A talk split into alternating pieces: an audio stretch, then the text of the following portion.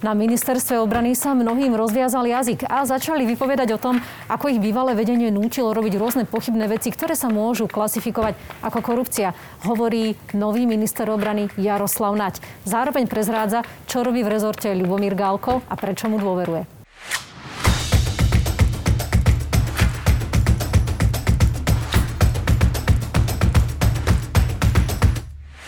Dobrý deň, pán minister, vítajte v Trende. Ďakujem veľmi pekne. Na ministerstve obrany sa opäť objavil Ľubomír Galko, vrátil sa tam a vyvolalo to určité prekvapenie, pretože je to človek, ktorý má množstvo kritikov. Mňa zaujíma, akým spôsobom sa na ministerstvo obrany vlastne dostal. Samozrejme, ja sa poznám eh, s pánom Galkom dlho. On bol môjim ministrom, keď som pôsobil na ministerstve obrany. Myslím si, že ho poznám veľmi dobre. Eh, jeho rôzne eh, charakteristické vlastnosti, v čom je dobrý, v čom je slabší. Eh, kontaktoval ma po voľbách, eh, pýtal sa ma, že či vie nejakým spôsobom pomôcť a po niekoľkých týždňoch ja som si uvedomil, že tá miera netransparentnosti, korupcie v tom rezorte je tak hlboko zažratá, že naozaj v jeho prípade, aj, aj kvôli tomu, že tam bol ministrom, aj kvôli tomu, že bol poslancom Národnej rady, že bol manažerom v súkromnej spoločnosti, tak si viem predstaviť, že využijem jeho, jeho predpoklady na to, aby bojoval s korupciou, lebo ak sa mu naozaj niečo nedá vyčítať, tak to je veľmi úprimný boj s korupciou a s netransparentnosťou. Ani jedna podobná kauza nebola v rezorte, keď on tam pôsobil. A viem, že veľmi tvrdo išiel po týchto prípadoch. Ja som identifikoval množstvo obrovských problémov v tejto oblasti v rezorte obrany. Áno, aj v oblasti obranného priemyslu a podnikov, ktoré patria pod rezort obrany. Preto uh, som mu ponúkol túto alternatívu s tým, že nastúpi na rezort obrany a urobí si bezpečnostnú previerku a pokiaľ dostane bezpečnostnú previerku, čo je naozaj proces absolútne mimo mňa, a pokiaľ ju dostane, tak potom mu ponúknem niektorú z alternatív. Zatiaľ mám v hlave hneď niekoľko možností, takže a áno, letecké opravovne sú jednou z tých možností, mm-hmm. ale sú aj iné. Takže má byť taký bojovník proti korupcii? Áno, ja, viete, samozrejme, že tam sú odborníci, ktorí sú na obchod, odborníci, ktorí sú technický, eh, technický riaditeľ aj v tých podnikoch. Jednoducho to sú odborníci, ktorí musia rozumieť tým technikáliám. Ale potrebujem to zastrešiť človekom, ktorý naozaj uh, dohliadne na to, aby tam tie zmluvy, ktoré tam aj existovali v minulosti a niektoré stále existujú, aby ich osekal, aby tí, tie rôzne pijavice, ktoré sú aj zahraničné, nielen slovenské, napojené na tieto podniky, ktoré sú inak mimochodom stále v strate a ktoré majú vážny problém udržať zamestnanosť a napriek tomu vyplácajú peniaze kaje tade po celom svete, neodôvodnene tak e, jednoducho, aby takéto veci ukončil, ostrihal a aby sa tie podniky mohli venovať tomu, na čo slúžia. Ja verím, že on to dokáže spoločne s týmom ďalších odborníkov, to bude podľa mňa dobrý, e, dobrý prípad. A nevyrušuje vás, že za jeho éry boli vojenskou tajnou službou odpočúvaní nelegálne novinári a ďalší ľudia, za čo ho Iveta Radičová odvolala z funkcie? Tak v prvom rade zároveň treba povedať, že súd ho vo všetkých prípadoch oslobodil. On s tým nemal nič spoločné podľa rozhodnutia súdu, to nie je môj názor. Tak to je trestnoprávna rovina, ale tá politická a etická rovina je u neho jednoznačne daná už len tým, že ho premiérka odvolala. Pozrite sa, premiérka ho odvolala podľa mňa nie úplne správne, o tom som presvedčený, to je jeden krok. E, bola ona sama e, nejakým spôsobom posunutá do omilu e, rôznymi ľuďmi, ktorí ju informovali o rôznych veciach. To je jedna vec. Druhá vec je tá, pozrite sa, ja som bol odpočúvaný vojenským spravodajstvom tak sa popýtajme na pána Gajdoša, prečo to dopustil, opýtajme sa na pána Balciara, prečo to robil, alebo na tých sudcov, ktorí to schválili a absolútne nezmyselne. E, to ako keby sa zabudlo a to bola ešte horšia vec, lebo bol odpočúvaný, odpočúvaný jednoducho politik opozičný, ať bezdôvodne. A ja tvrdím, že on bude teraz v takej funkcii, ak prejde bezpečnostnou previerkou, to chcem zdôrazniť, tak bude v takej pozícii, ktorá nebude mať absolútne nič spoločné ani s vojenským spravodajstvom, ani s možnosťou odpočúvania, ani s možnosťou nejakých iných činností ako tie, ktoré mu ja jasne vymedzím beriem za to politickú zodpovednosť, zlyha on, zlyham ja, potom ma kľudne e, kritizujte, ale e, myslím si, že presne viem, e, prečo ho potrebujem a chcem ešte zároveň zdôrazniť jednu vec, e, ak dovolíte, lebo tu sú také mediálne šumy, rôzni e, bývalí e, funkcionári Smeru a politici, ktorí majú korupciu až za ušami, sa vyjadrujú po sociálnych sieťach, že ako vlastne ja sa takýmto spôsobom spoločne s Matovičom chcem pomstiť Richardovi Sulíkovi. To bola ďalšia vec, na ktorú som sa vás chcela spýtať, ale bez ohľadu na to, že to hovorí Smer. A je to, je to absolútny nezmysel. to, no, o... jednak, jednak e, platí to, že Igor Matovič ani jedným jediným menom ani v jednej jedinej situácii mi nehovoril, koho mám alebo nemám prijať na rezort obrany, alebo čo tam mám robiť. On mi povedal, že ty si odpovedný za ten rezort, rob si čo chceš. Ja som prišiel za ním s týmto menom, hovorím, chcel by som ho zobrať naspäť do rezortu. On hovorí, tvoja zodpovednosť. Jednoducho to bolo jediné meno, ktoré som ja vôbec práve kvôli jeho politickej minulosti e, otvoril z mojej strany voči Igorovi. On povedal, tvoja zodpovednosť, rob si čo chceš Jednoducho... Takže žiadna pomsta voči, absolútne voči žiadna pomsta. SAS a Sulíkovi? Vôbec nie. Ja však v konečnom dôsledku sme partneri v koalícii a mám naozaj záujem na veľmi dobrej spolupráci a veľmi dobre spolupracujem s rôznymi ministrami za Sasku a tak sa aby to pokračovalo. Takže vťahovanie nejakých politických e, vecí do tohto je absolútne nemiestne. No, viete, prečo to ešte pôsobí trošku zvláštne? Pretože pred voľbami Igor Matovič rokoval s odidencami z SAS o tom, že by mohli prejsť na kandidátku Oľano. A vtedy sa Igor Matovič vymedzil len proti trom ľuďom, že ich jednoznačne nechce na tej kandidátke a medzi nimi bol aj Ľubomír Galko. No a práve pre, to znamená, to... že prečo mu, keď mu pred voľbami nedôveroval natoľko Igor Matovič, Prečo mu dnes vy dôverujete? To vôbec nebola nedôvera zo strany Igora Matoviča. To bolo presne to, o čom sme pred chvíľočkou hovorili. Igor Matovič chcel urobiť ústretový krok voči Richardovi Sulíkovi. Preto tí ľudia nešli na kandidátku e, obyčajných ľudí. Taká je realita. A preto zároveň je, je úplne stesné to uvažovanie o tom, že v minulosti mu nedôveroval, teraz mu dôveruje. Jednoducho teraz s jeho príchodom na ministerstvo obrany... nejaká ohľadúplnosť, prepáčte, nejaká ohľadúplnosť voči Richardovi Sulíkovi a dneska už ju neberiete do No ale on mi povedal, že to je moja zodpovednosť. Ja to beriem Dobre. na seba. Keď sa Richard Sulík bude stiažovať mne, že jednoducho takého človeka som zobral, tak ja poviem, že ja potrebujem tie danosti, ktoré Lubo Galko má mm-hmm. a jednoducho stojím si za tou nomináciou. Ja sa nikdy nebudem starať pánovi Sulíkovi do toho, koho si on zoberie na svoje ministerstvo a rovnako tak očakávam, že sa pán Sulík ani nikto iný nebude starať do toho, koho ja si zoberiem na ministerstvo. Je pravda, že už sa aj vyjadril Richard Sulík, že on to riešiť nebude, že to nie je jeho záležitosť. Už len posledná otázka. Nemal by prejsť ale pán Galko výberovým konaním? Samozrejme, prejde výberovým konaním. Určite áno. O tom nie je pochyb, na akúkoľvek pozíciu, na akú pôjde. E, tam je myslím do 6 mesiacov povinné urobiť e, výberové konanie, takže e, jednoznačne prejde. Najprv prejde bezpečnostnou previerkou a potom prejde výberovým konaním bez pochyby.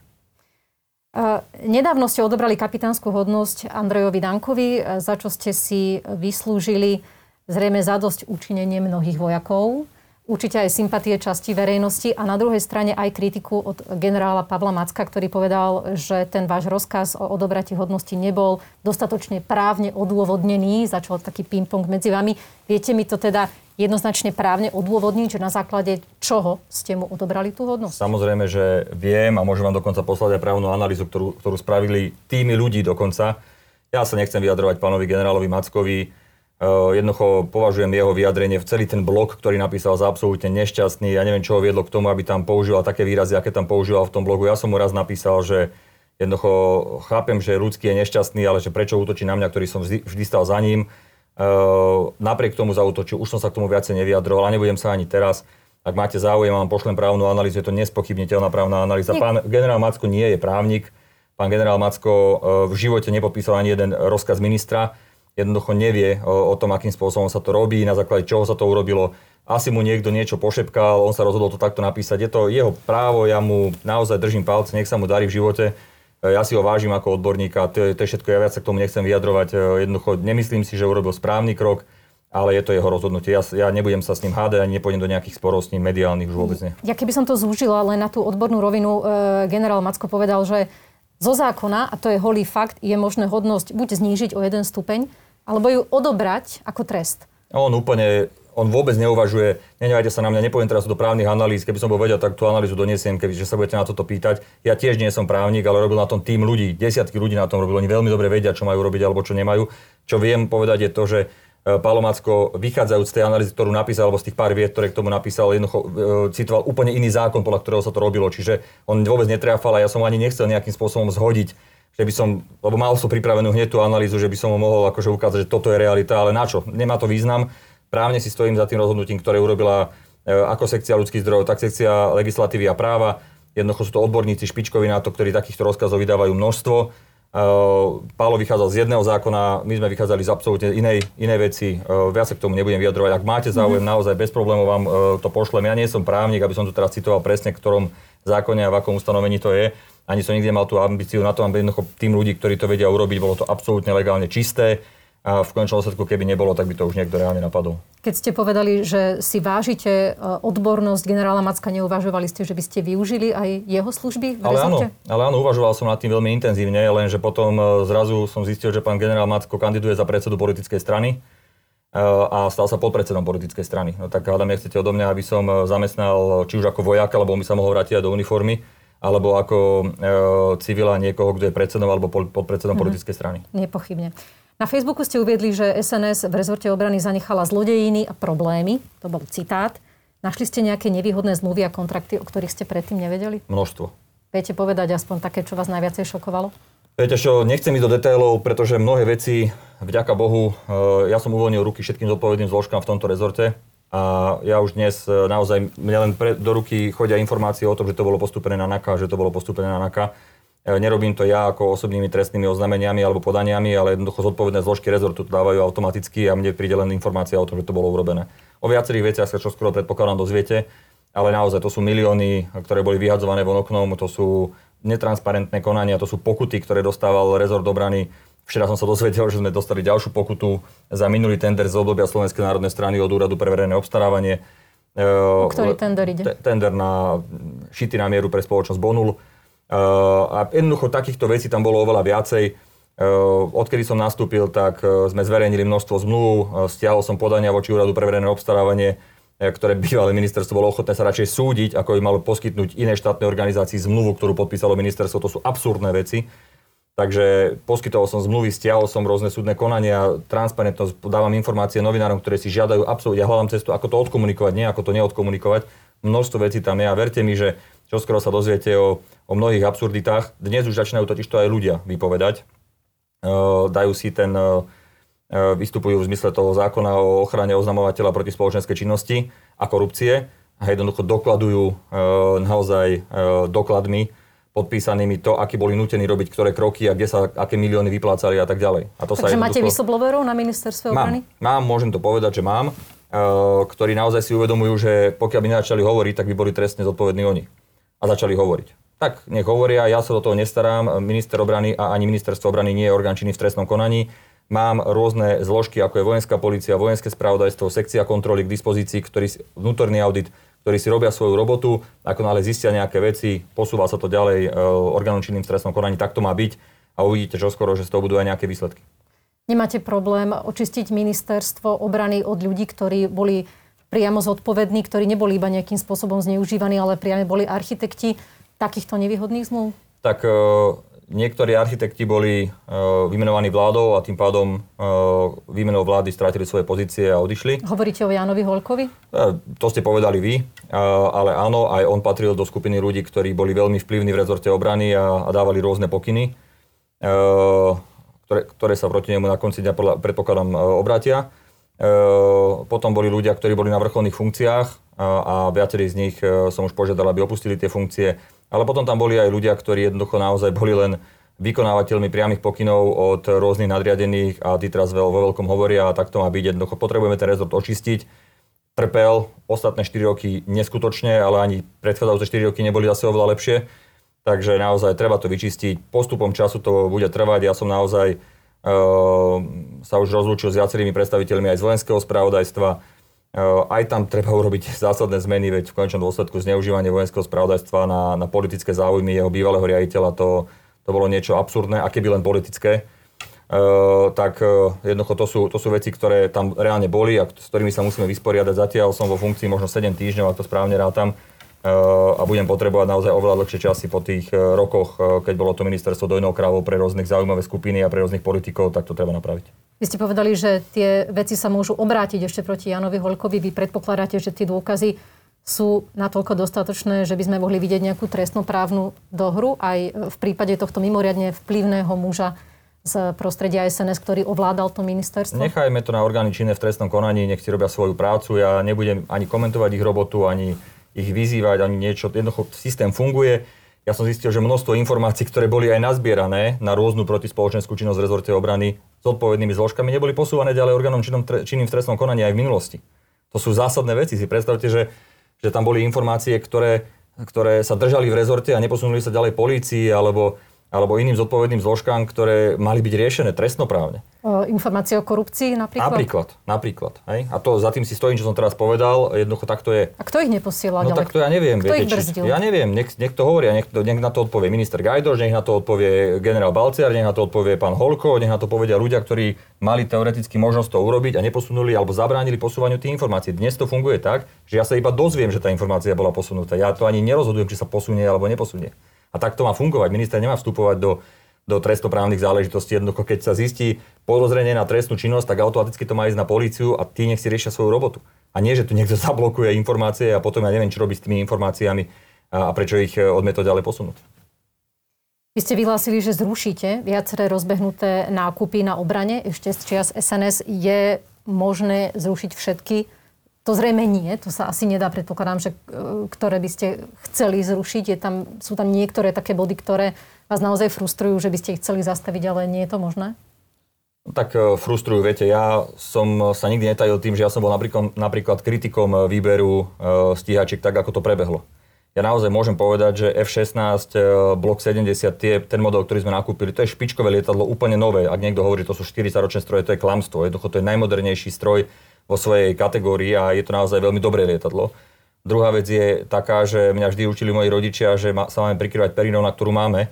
A podľa môjho názoru sme zatiaľ sekeru príliš vysoko nákupom týchto strojov v takom počte, a zároveň ten proces nebol, však 24 hodín bol v dispozícii, aj to iba neutajovaná časť toho dokumentu a rozhodovalo sa o 2 miliardách, o ten, vyše 2 ten miliardách. počet nikdy nebol zdôvodnený, že prečo práve toľko a nie, a nie menej. To znamená, že viete s tým ešte niečo urobiť? No s tým počtom nevieme urobiť v tomto momente nič, lebo bolo už aj veľa zaplatené z tej kúpnej sumy. Kúpna suma za samotné stroje bola približne 1,6 miliardy eur a uh, už 1 miliarda bola vyplatená. Uh-huh. Takže jednoducho môjim predchodcom. Čiže jednak by sme prišli o veľa peňazí, ale zároveň platí to, že e, a to, a to som kritický, a bol som kritický aj, aj, aj verejne, ale aj na stretnutí s predstaviteľmi vzdušných síl, že keď tie isté vzdušné síly dva roky predtým povedia, že nám stačí 8 Gripenov, a tie isté vzdušné sily o dva roky neskôr povedia, že chcú 14 F-16, tak ja sa pýtam, že na základe čoho? No, to sú presne tie počty, ktoré... No, tak a potom dostanem informáciu, že no však politici mali isté záujmy a my sme boli radi, že dostaneme aspoň niečo. Hej? No tak uh, viete, ja od vojakov očakávam a náčelník generálneho štábu naozaj musím povedať, že sa mi veľmi dobre s ním robí, to, to treba zdôrazniť, ale ja od vojakov očakávam to, na čo sú určení a ich najdôležitejšia úloha voči ministrovi je tzv. čisté, tzv. čisté vojenské poradenstvo, pure military planning, tak sa to jednoducho aj advice, tak sa to hovorí aj v NATO, Jednoducho to je to, že oni nemajú uvažovať nad tým, že čo povie politik alebo, alebo čo. Oni majú povedať, že čo ako vojaci potrebujú. A toto ja potrebujem. A ja už potom do toho beriem ekonomické aspekty, beriem do toho politické aspekty a tak ďalej. To je úloha ministra.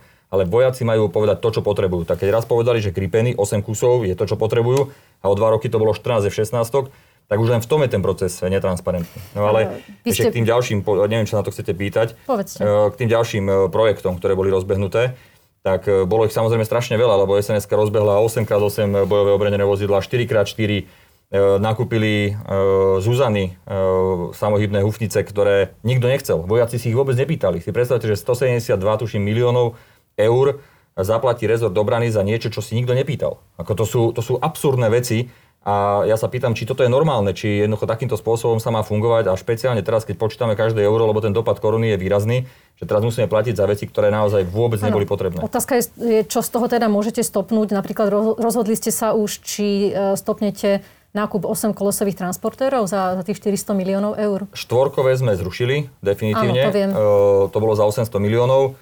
E, osmičkové sme zatiaľ ponechali. Určite môžem povedať, že v takých plánoch, aké boli e, v minulosti ohlasované sa realizovať nebudú, to môžem povedať, ale zatiaľ sme si nechali ešte e, možnosť e, v zmysle toho tendra, ktorý bol tendra, toho procesu obstarávania, ktorý naozaj považujem za manuálna netransparentnosť e, z dielne SNS, tak e, že by sme mohli vlastne nadviazať na ten tender a urobiť nejaké ďalšie opatrenia, ktoré by smerovali k nejakej forme ešte zvýšenia transparentnosti a potom nakúpiť aspoň niekoľko tých, tých strojov.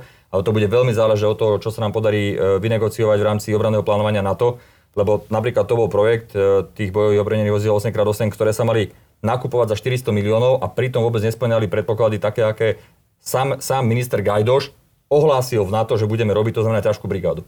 Keby bol ohlásil strednú brigádu, nepôjdem viac do technických detailov, ale keby bol ohlásil strednú brigádu, keby to bol vynegocioval a za to zahlasoval, tak potom tie bojové obrnené vozidla by boli v poriadku z hľadiska spôsobilosti ale on sám zahlasoval, že chceme urobiť ťažkú brigádu a potom obstaráva vozidla, ktoré nesplňajú kritéria. Ako sa to dá vysvetliť?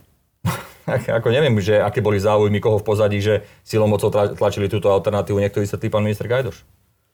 A vy ste povedali, že náčelníkovi generálneho štábu Danielovi Zmekovi e, dôverujete.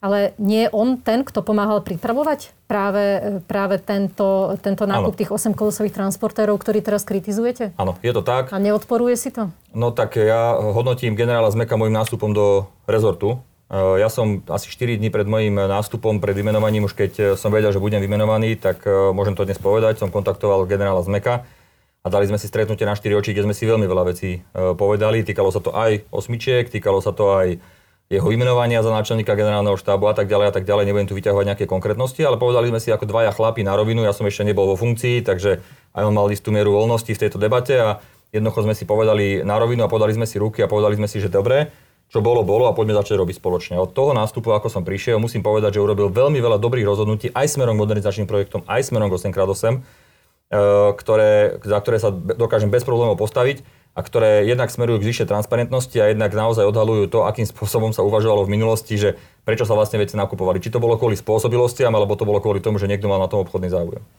Robíte hrubé čiary? Neberiete do úvahy to, čo ľudia v minulosti robili? A tak samozrejme, že odtiaľ potiaľ. Zase ja viem, že e, náčelník generálneho štábu v tom čase, keď sa riešili vozidla 8x8, bol šéf sekcie. Hej? On nebol minister, on nebol e, generálny tajomník. Takže neberiete to tak, že on bol priamo zodpovedný? On bol jeden z ľudí, ktorí robili v tom projektovom týme. Dobre. Čiže to nie je to, že by on to celé nejakým spôsobom nakreslil. Hej? Jednoducho tam boli schémy, ktoré boli dané zo strany Slovenskej národnej strany a on ako štátny úradník dostával nejaké pokyny od generálneho tajomníka, od ministra, ktoré e, plnil a jeho cieľom bolo vytvoriť e, vozidlo 8x8. To, že ja dnes tvrdím, že to vozidlo bolo pripravené netransparentným procesom, to platí, ale on nerobil formu obstarávania. On dával dokopy vozidlo, tak to mhm. treba rozlišovať. A čo sa týka nákupov, ktoré vy osobne teda chcete ako prioritne obstarávať, tam e, ste avizovali, že čo najskôr bude treba kúpiť radary pre protivzdušnú obranu. E, z čoho vyplýva tá nutnosť? Či aj, aj časová, aj vecná? No, v roku 2010, začnem iba jednou takou vetou z minulosti, keď ja som bol sekčný šéf na ministerstve obrany, tak sme rokovali s Českou republikou o možných spoločných projektoch. A vtedy uh, identifikovala slovenská strana, že v roku 2016 skončí životnosť takmer všetkých radarov. Už vtedy sme vedeli, že ten problém bude. Hm? Od roku 2010 sme sa dostali do roku 2020. Z výnimku jediného radaru všetky ostatné už skončil, skončila životnosť, životný cyklus. Mnohé nám vypovedajú službu, môžem to povedať na rovinu. Stávajú sa situácie, že na niektorých radaroch na stade je vyslovene akože čierna obrazovka. A, a je to vážny problém aj z hľadiska e, obrany schopnosti Slovenskej republiky, aj z hľadiska e, navádzania strojov a tak ďalej a tak ďalej. Takže dnes máme len jeden funkčný protivzdušný radar? Nie, nie je iba jeden funkčný, ale... Povedali ste, že všetky vypovedali službu okrem všetky, jedného? Skon, všetkým skončil život, e technický život to, že sme ich dokázali uspôsobiť tak, že sme stále zobrali jednu súčiastku a dali tam a že sme iné súčiastky zháňali z kade tade zo zahraničia, aby sme udržali nejakú životnosť tých radarov, to je fakt. Technický život tých radarov skončil v roku 2016 väčšinou a skôr. A teraz uh, už tam bolo hneď dva, uh, dve, dve formy vysúťaženia. Prvú robil minister Glváč, nastúpila sns zrušila to. Hej, už, už mali len vyhodnotiť posledných troch, boli uchádzači po, po medzinárodnom tendri, sns to zrušila Opýtajte sa prečo. Následne urobili oni niečo, čo nazvali, že vláda vláda, e, dohoda, ale v končnom dôsledku to bolo vyslovene hrané dopredu tak, aby to vyšlo, ako si to oni predstavovali. Stojím si za svojím vyjadrením a platí. E, ja som vedel rok dopredu, kto vyhrá ten tender. tender. Ja som to vedel rok dopredu. Myslíte tú izraelskú firmu? Myslím tú izraelskú spoločnosť. A ja nič proti tej izraelskej spoločnosti, pretože ona robí kvalitné radary. Naozaj robí kvalitné radary. Ale keď ja som rok dopredu vedel, koho vyberú, a, a x ľudí rok, rok dopredu vedelo, uh, koho vyberú, tak sa asi netvárme, že sa tu robila nejaká zásadná súťaž. No a tak ja urobím teraz to, bavili sme sa o tom... E, z... Prepačte, aby som zostala pri tej izraelskej spoločnosti, súvis... môže to nejako súvisieť s tým, že Andrej Danko, ako teda končiaci predseda SNS, sa vždy až, až, až podozrivo ústretovo prejavoval voči Izraelu. On napríklad osobne presadzoval otvorenie kultúrno-informačného centra v Jeruzaleme a vôbec ako jeho politika aj teda vo funkcii predsedu Národnej rady bola naozaj mimoriadne ústretová voči Izraelu. Môže to nejako súvisieť, že napokon teda padla voľba na túto firmu Elta? Dovolte mi, aby som nešpekuloval, ale môžem povedať, že z hodov okolností e, sa jeho ústretovosť ako voči Izraelu, tak voči Ruskej federácii prejavovala v konkrétnych biznisových e, programoch e, Slovenskej národnej strany v rezorte obrany voči obidvom krajinám. Či to je náhoda, ja nechám na posídenie diváka, ale áno, Takéto podozrenia tam sú, ale ja o tom špekulovať nebudem. Nemám na to žiadne dôkazy. A nech to riešia tie orgány, ktoré sú za to zodpovedné. Ja, pre mňa je dôležité to, aby sme tie radary pre uh, ozbrojené sily dostali čím skôr. Uh, urobíme ešte jedno kolo, čiže ja som nechal stiahnuť ten návrh na víťaza, ktorý bol už predložený na rokovanie vlády a ani predchádzajúca vláda, ani Peter Pellegrini to bo, obával sa to predložiť, lebo vedel, aké to bolo netransparentné. na rokovanie vlády, čiže e, ešte jedno kolo spravíme, dáme ešte jednu možnosť všetkým zúčastneným firmám, aby, aby nacenili to, tie, tie špecifikácie, ktoré my dáme, ktoré potrebujeme a na základe toho vyberieme víťaza. Kľudne to môže byť tá izraelská spoločnosť, kľudne to môže byť ktorákoľvek iná spoločnosť. Ale bude to na základe Ale bude to na základe férového, férového tendra. Majú posledné kolo, ktoré v najbližších mesiacoch ohlásime. Toto sú požiadavky. Dajte, máte dva mesiace na to, aby ste dali vašu špecifikáciu s cenou. Bude, musí tam byť kvalitná, dobrá cena, musí tam byť dĺžka dodávky, teda čas, za ktorý sú schopní to urobiť. Musí tam byť zapojenie slovenského obranného priemyslu. To sú tri základné veci, ktoré e, jednoducho budú rozhodovať a samozrejme bez pochyby to, že to musí byť kompatibilné v rámci NATO. Sú na to peniaze? Dnes, keď e, čelíme naozaj bezprecedentnej hospodárskej kríze, ktorá sa ešte len valí, To je úloha ministra, e, aby sme robili také opatrenia manažerské, aby jednoducho peniaze na to boli. Áno, niektoré projekty boli pozastavené, niektoré boli zrušené. Podarilo sa mi, e, nie že podarilo sa mi, ale zatiaľ rokujeme, e, tak to poviem, a zďaleka to nie je iba moja úloha, to som zle povedal. Tým ľudí e, rokuje so stranou z USA na inej forme splátok za stíhačky, taká ako bývalá vláda navrhla, by znamenalo, že budúci rok musím zaplatiť 500 miliónov eur, čo je nemysliteľné. Takže jednoducho rokujeme a asi aj tam nejaké peniaze ušetríme. To znamená, hľadáme také riešenia a naozaj na to robí tým ľudí a ja som im za to vďačný, aby sme dokázali tie veci, ktoré sú reálne potrebné, aby sme dokázali zaplatiť. Zároveň tam je, a to iba jedno vetou poviem, sú tam obrovské problémy v infraštruktúre, niektoré naozaj už bezpečnostné riziko, o, ktorej, o ktorom vedeli, o ktorých vedeli moji predchodcovia a neriešili to, tak jednoducho toto budú priority, aby sme... byť konkrétny s tým bezpečnostným rizikom? Nechcem byť konkrétny, ale radšej investujem, ja neviem, 5 miliónov eur do opravy niečoho, ako keby som potom mal naprávať škody za pol miliardy. Hej? Tak to sú základné pravidlá, ktoré, ktorých sa držím opäť ten zdravý sedliacký rozum a, a pôjdeme touto cestou a keď sa k tomu navyše podarí, že budeme modernizovať aj techniku, ja budem iba rád, ale a... naozaj prikryvať sa perinou, na ktorú máme. Takto zhruba pred rokom vedenie ministerstva obrany pod vedením SNS ukončilo rokovania o modernizácii, teda o pomoci e, od USA vo výšky 105 miliónov eur do modernizácie slovenských letísk. Tie peniaze sú teda definitívne preč, e, predpokladám. A aká je tam, aký je tam teraz plán, z akého akých zdrojov sa tá, tento projekt bude musieť realizovať. Lebo aj SNS neskôr potom priznala, že bude sa to musieť nejakým spôsobom spraviť, ale zrejme zo štátneho rozpočtu. Veď e, práve, viete, keby sme sa bavili celú reláciu iba o problémoch s dvomi letiskami, kuchyňa a sliač, tak by sme sa mali o čom rozprávať. E, oni to naozaj dlhodobo e, komunikovali, že to priority, že to treba robiť. No môžem vám povedať, že som našiel v podstate z hľadiska sliaču. Vláda rozhodla niekedy, myslím, že v septembri alebo začiatkom oktobra minulého roku o tom bývala vláda, že dá 55 miliónov z peňazí občanov Slovenskej republiky, daňových poplatníkov na opravu letiska. Uh, ja som zistil, že ani len projekt nebol spravený. Ja sa pýtam, ako mohol Peter Pellegrini odsúhlasiť ako predseda vlády 55 miliónov eur na opravu letiska, keď nemal ani len projekt k dispozícii, lebo nebol, neexistoval. Uh, rovnako tak uh, problémy na letisku Kuchyňa, ktoré musíme veľmi rýchlo riešiť, pretože kým budeme riešiť let, letisko Sliač, tak sa musia stíhačky MiG-29 presunúť na kuchyňu a predtým tú kuchyňu musíme na to prispôsobiť. Obrovské problémy. Slovenská národná strana dokonca chcela zrušiť úplne civilné lietanie z, z letiska Sliač. To som zistil a teraz to riešime aj s ministrom dopravy, aj s premiérom. Jednoducho obrovské množstvo problémov, ktoré, ktoré tam sú. A samozrejme tých 105 miliónov eur, ktoré Američania chceli dať na modernizáciu infraštruktúry, ktoré si mimochodom predtým ten minister Gajdoš požiadal, sú k tomu listinné dôkazy, písal veľvyslancovi, chceme tie peniaze, robte to a tak ďalej tak keď sa identifikovali konkrétne veci, tak potom sa hodilo politicky Slovenskej národnej strane začať kritizovať Američanov a vymyslieť si legendu o amerických základách na Slovensku, ktorá nebola ničím e, reálna. A, a skončilo to tak, že jednoducho sme prišli o 105 miliónov a budú to musieť platiť ľudia, občania Slovenskej republiky. Tak oni to, oni to zôvodňovali tým, že by došlo k, k obmedzeniu slovenskej suverenity. Je pravda, že americkí vojaci e, sú vyčlenení z jurisdikcie domáceho, domácej krajiny. A... Tak, ako si to tá, ktorá krajina dohodne. Viete, to nie je o tom, že to tak je stanovené. Mne príde paradoxné, že Slovenská národná strana, ktorá mala ministra obrany a mala štátneho tajomníka na ministerstve zahraničných vecí, tak oni tvrdili, že Američania, alebo teda, že Slovenská republika stratí suverenitu nad, nad tými e, základnami. Jednak by to oni museli odsúhlasiť, ich nominanti, jednak by to išlo do vlády, kde boli oni členom, a jednak by to išlo do parlamentu, kde mali oni väčšinu.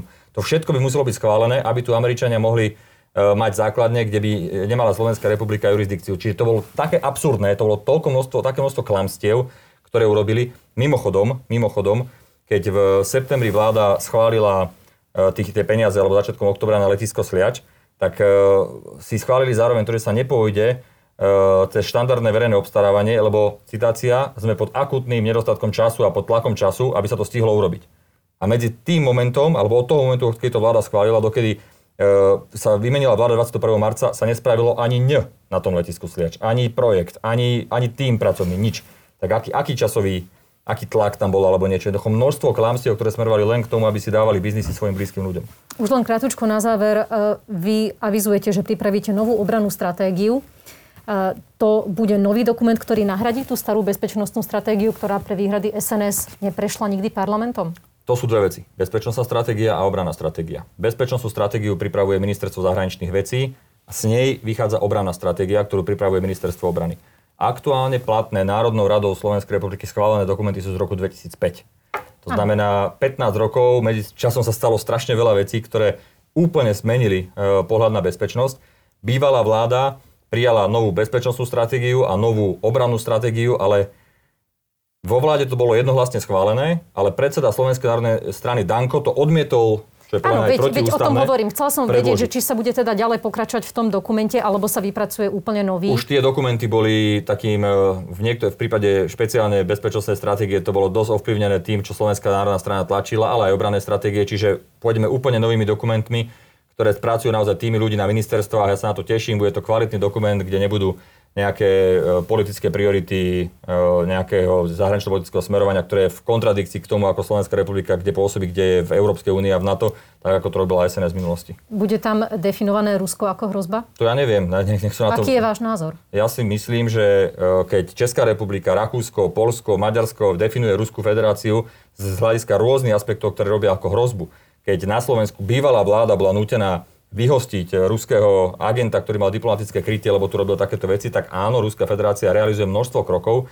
ktoré podrývajú naše členstvo v Európskej únii v NATO a môžeme ho považovať minimálne za bezpečnostnú výzvu, ak nie za hrozbu. Pozrime sa na to, ako, to, ako sa naši susedia na to pozerajú, pozrime sa na to, ako sa na to pozerá Európska únia NATO a v konečnom dôsledku Ruská federácia má definované NATO ako svoju hrozbu. Tak akože oni to môžu urobiť, ale my sa budeme báť to napísať. Eh, ja si myslím, že buďme férovi, nechajme odborníkov, nech na tom robia, nech spracujú dokument a potom uvidíme, ako to tam bude naformulované. Ste si istí, že na tom nebude spor v koalícii? Som si istý, som si absolútne istý. Ďakujem vám pekne za rozhovor. Všetko Ďakujem. dobré, dovidenia. Ďakujem veľmi pekne.